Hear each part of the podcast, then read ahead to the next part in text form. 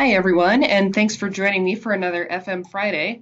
This is Janelle Penny. I'm the editor in chief of Buildings. We took a brief hiatus from the podcast, but now we're back with regular weekly podcasts that you can find on iTunes, Google Play, Pocket Casts, or wherever you get your podcasts. Today, I want to talk about the products that save us money. We're about to launch the submission period for our annual money saving products competition, and we always get a great spread of products that reduce the use of resources, and cut down on time and labor investment. All of those affect the bottom line, and I know you know that. Um, and last time we did things a little bit differently. So we picked three products that received a special honor called Editor's Choice. And these were three products that we thought really went above and beyond in the money saving arena.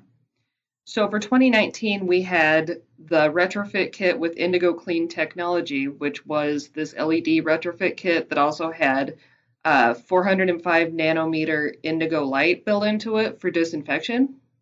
And we thought this was interesting because typically when you see light that disinfects, it's like a UVC lamp that goes directly into a cooling tower or an HVAC duct or somewhere else where you don't see it. But this is actually doubling as room lighting. So we thought that that was really interesting. And it also was a great example of how lighting isn't just lighting anymore right? Clockworks was also an Editor's Choice winner. And this was an automated building analytics platform that does automated fault detection and diagnostics so that you can see, uh, you know, when things are maybe not functioning like they should, or maybe um, a building system is using more energy or more resources than it should be. We ask everyone who enters the money saving products competition to explain in detail how that product saves people money, preferably with real world examples and data so we can really see that it's performing the way that it should. And Clockworks certainly delivered on that point. Um, the manufacturer actually included a case study where this Fortune 500 biotech company deployed the software in 74 buildings in quite a few countries um, that together covered more than 8.1 million square feet. And they were getting 15 million data points every day from these 74 buildings and ended up using that data to save $1.4 million in energy just in the first year of deployment. So numbers really speak to us, and we think that they're useful for you too, because um, you know nothing demonstrates function like a really in-depth look at how it's working out in the field. The last Editor's Choice winner from 2019 was the System 500 Windows and Doors, and we picked these as an Editor's Choice winner last time because of their thoughtful design and their great thermal performance. And REHAU, which was the company that submitted it, demonstrated to us that the system achieved thermal performance that was up to 45% more efficient than a thermally broken aluminum window and that saves money in both the heating and cooling seasons. And with energy prices being what they are in some areas, that really spoke to our editorial team. Now, if you make products and you have one that you think our readers need to know about, please submit it to us.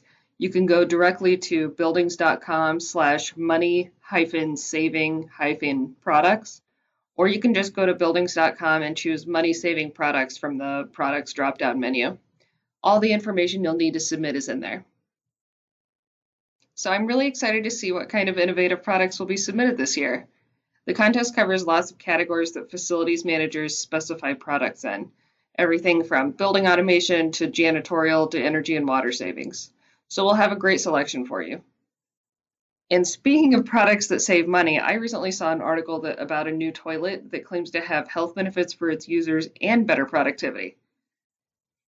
And yeah, you heard me right, a toilet that improves productivity. So here's the thing about this toilet, right?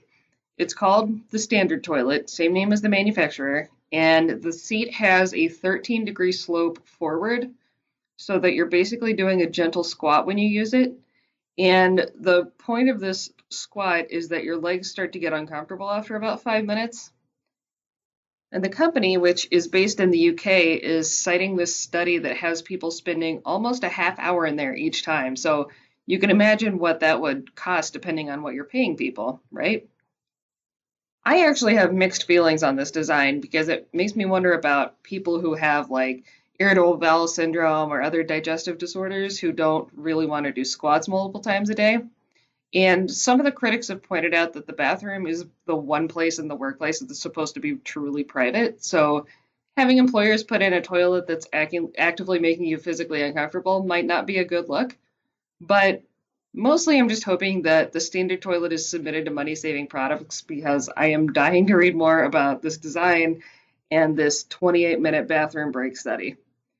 So, what's your favorite money saving product though? I'm curious to know what listeners think. So, if you specify products and you have a way that you vet things to make sure that they'll save money, let us know.